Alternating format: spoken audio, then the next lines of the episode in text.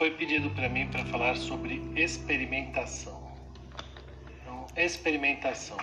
Algumas pessoas alimentam a crença de que, somente por terem acessado alguma ideia teoricamente promissora, ela já é boa.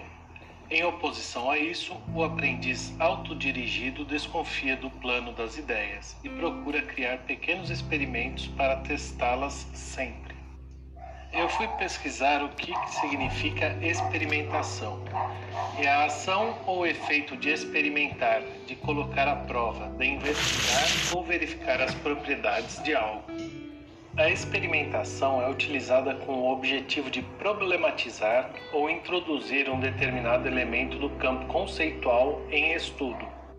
Nessa breve pesquisa que eu fiz, eu descobri que existem dois tipos de experimentação, que é a experimentação investigativa e a ilustrativa.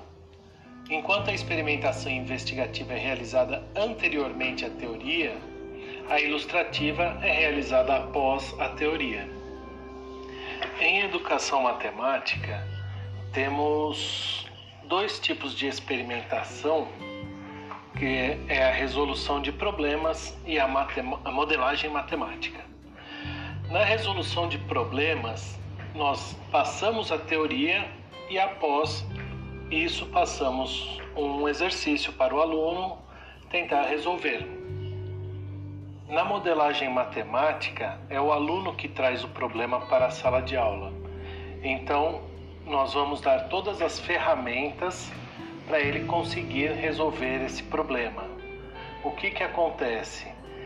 É, nós passamos a teoria quando ele já é, tiver esgotado todas as suas opções, todas as suas ferramentas.